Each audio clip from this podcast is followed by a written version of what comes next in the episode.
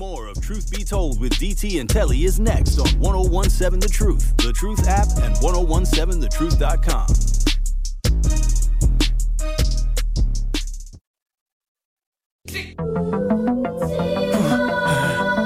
You y'all know what it is, Truth Nation. This is Truth Be Told with DT and Telly. Your boy Benjamin. Happy Thanksgiving. This is Truth of the Oh my gosh, y'all. I'm still cracking up, but we gotta go. Dude, we were talking about Sir Johnson, the caller. I know they got a gold microphone with their name monogrammed on the side of the microphone when it comes to karaoke. Thank y'all again so much, Sir Chance and the caller. Uh, my truth of the matter is simply this. If I have ever slept on your couch, thank you. If you have ever fed me when I was hungry, thank you. If you have ever given me a ride when I was stranded, thank you. If you ever have supported the effective communication coach as a client or an endorser, thank you. If you have ever looked out for me in any shape, form, or fashion, thank you.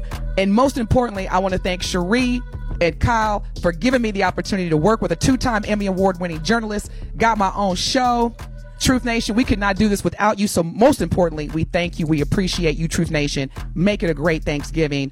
Thank you, thank you, thank you. And my truth of the matter is, I'm thankful just for life. We talk a lot about the things that we may have lost or do not have, but think every day you wake up, you have life, and there's an opportunity to change whatever you want to do. And I also want to thank my haters because that lets me know that I am doing something right. So if you hate me, then I'm, I'm grateful. So because if you ain't got no haters, you must not be doing anything. So thank I'm you to my haters at the screen. as well.